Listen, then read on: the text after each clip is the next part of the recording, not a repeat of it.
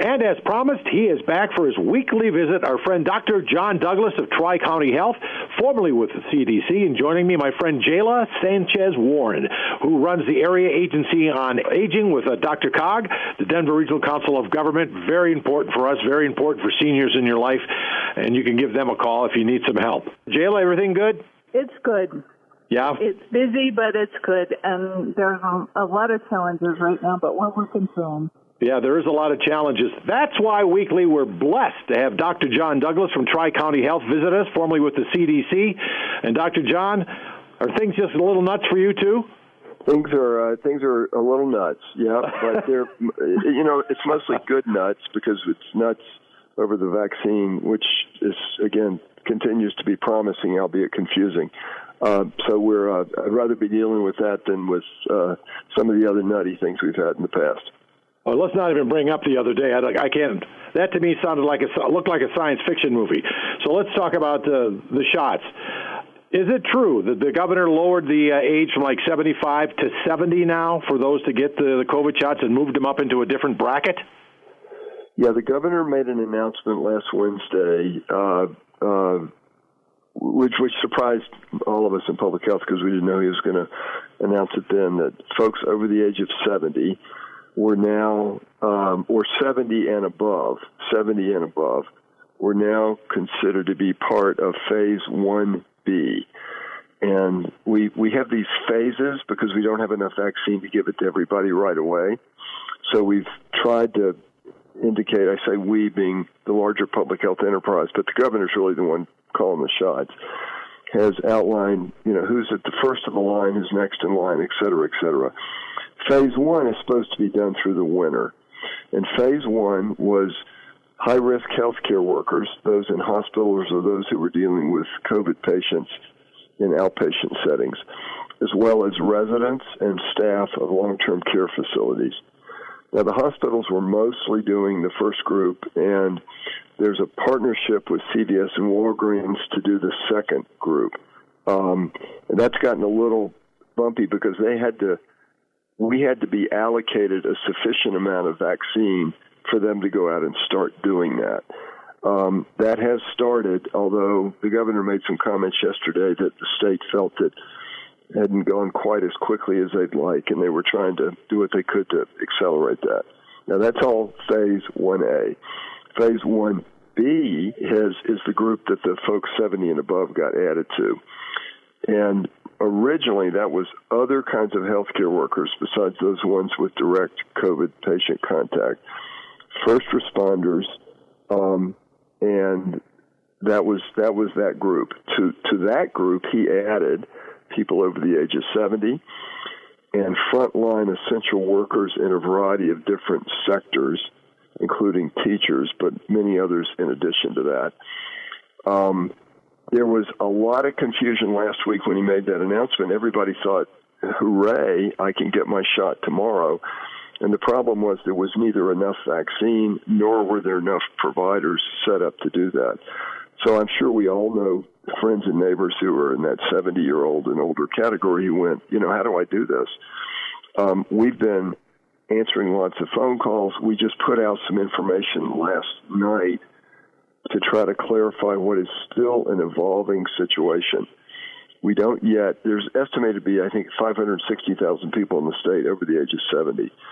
And we're only getting about 50,000 doses a week that we can use for anybody besides the folks in long term care facilities.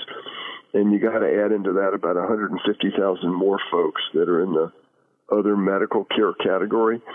So quickly you begin to see the math is this week, next week, the week after. There's not enough for everybody. And so we're trying to both get enough vaccine in incrementally for everybody, and we're trying to get enough providers to give the vaccine for everybody. Now, right now, the big healthcare systems are uh, apparently standing up patient portals.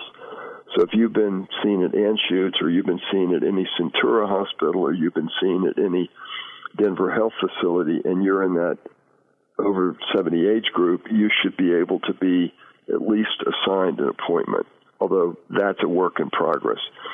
We also have some pharmacies, although I don't have a master list of that right now, And we also have some community health clinics that are beginning to create appointment slots for folks 70 and above. So it's been uh, very confusing and frustrating for our friends and neighbors 70 and above. I'm hoping the uh, we're going to get a little more clarity and, in uh, organization over the next week or so. So I guess the hey. big message is the vaccines are really good. It's confusing. Please be patient. It's going to be coming soon. Right.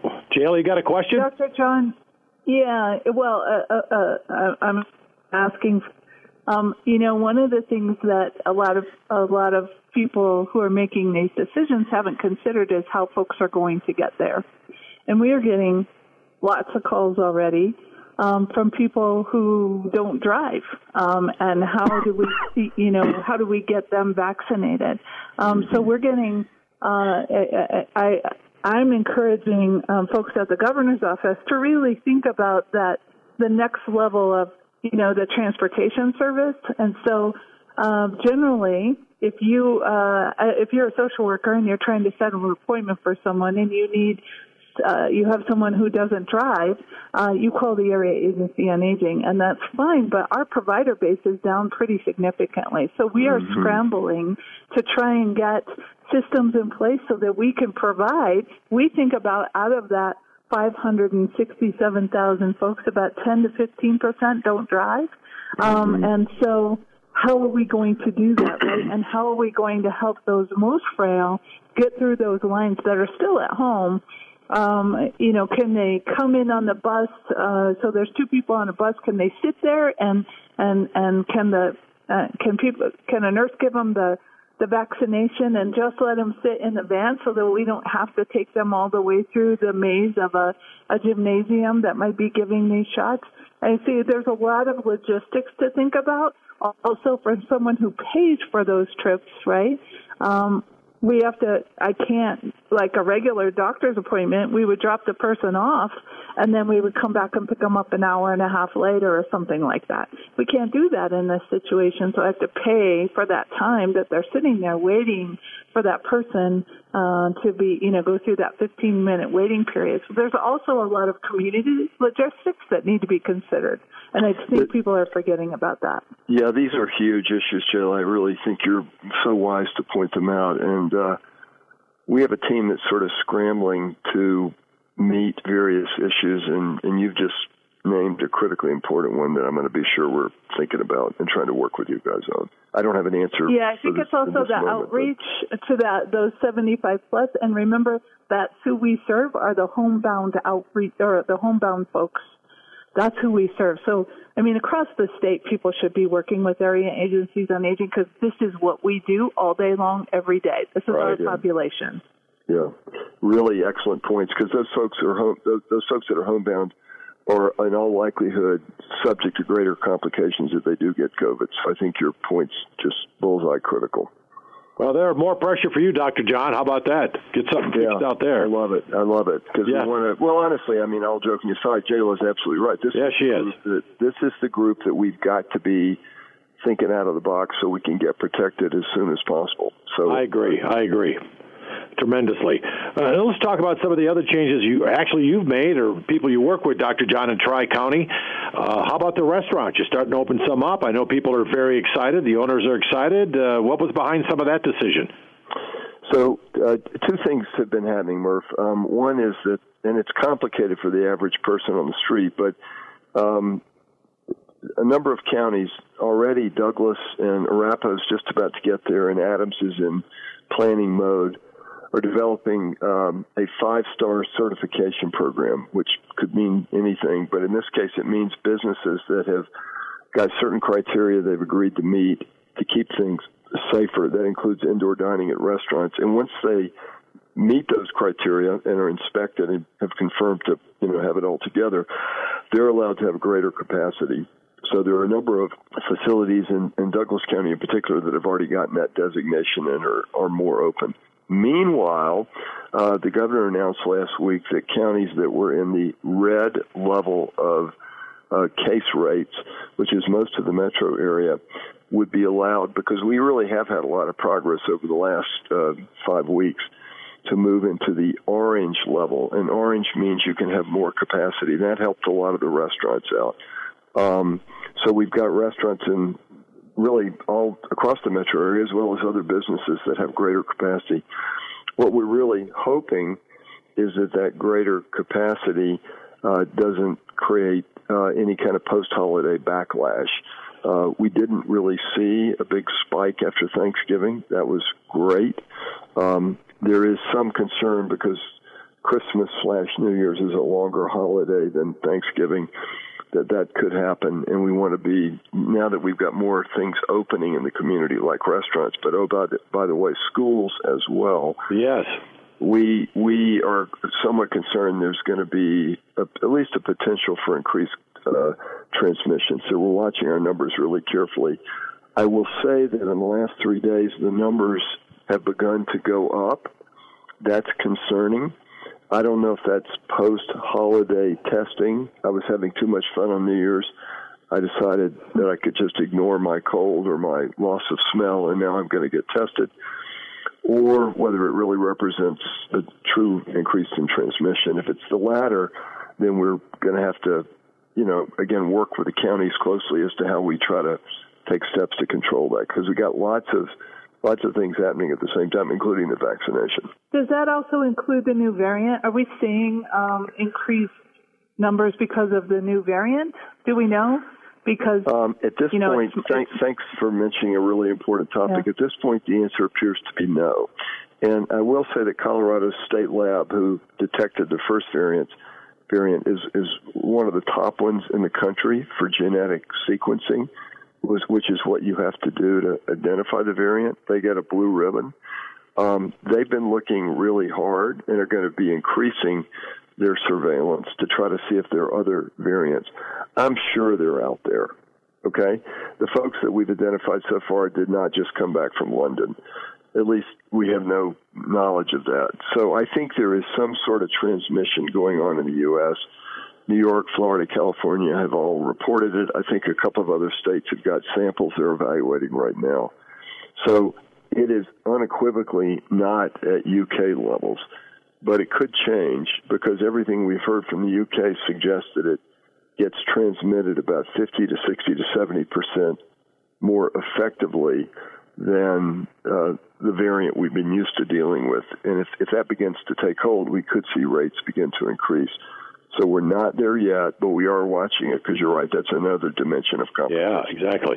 And how does uh, the current vaccine work against the new variant? Well, the good news is that everything about the way that, that, that variant looks, which would suggest that the vaccine works just as well. And we've heard nothing from the Brits that would suggest the opposite of that. Um, some of the treatments that are being used in hospitals, particularly the antibody treatments, like the president got back in early December, those might not work as well. But at least right now, the vaccine, this, this it does like something that would evade the vaccine, which is the kind of thing we do also want to keep an eye on. Well, it seems like we're still on top of it, and things have spiked a bit in Colorado, but at least we're showing some positive progress towards a better life a little bit, uh, thanks to all the research and people like you, Dr. John. I think we are making progress, Murph, and, and again, I think I think the issues as we begin this, what I think will be the year we get out of the pandemic, uh, God willing, um, is number one to maintain patience. I got to be patient. You got to be patient. All the folks that JLo works with have to be patient. On the other hand, I, the governor used the term fierce urgency yesterday, and I feel a fierce urgency to try to optimize the the vaccine that we've got and to try to get as much more of that as we can to help accelerate the progress. I also have a fierce urgency that we need to be patient about things like mask wearing and social distancing because we're not quite ready to give those things up, especially if there's a variant or a mutant virus lurking in the wings. Good idea, John. Good, good way to end it too. Keep those masks on and just be patient to get your your COVID nineteen shot. Dr. John Douglas, Tri County Health, formerly with the CDC. We appreciate your time with us each and every weekend on No Cold Pay Radio, and we'll talk to you next week. All right, Murph, Jayla, great to be with you guys. Happy New Year. Yep, you too. You too. Happy New Year. Thank you very much. Dr. John Douglas, Tri County Health, formerly with the CDC, Jayla Sanchez Warren from DRCOG, the Denver Regional Council of Governments Area Agency on Aging. Appreciate you being on Mile High Magazine. Appreciate you guys listening. Have a great week. We'll talk to you next weekend.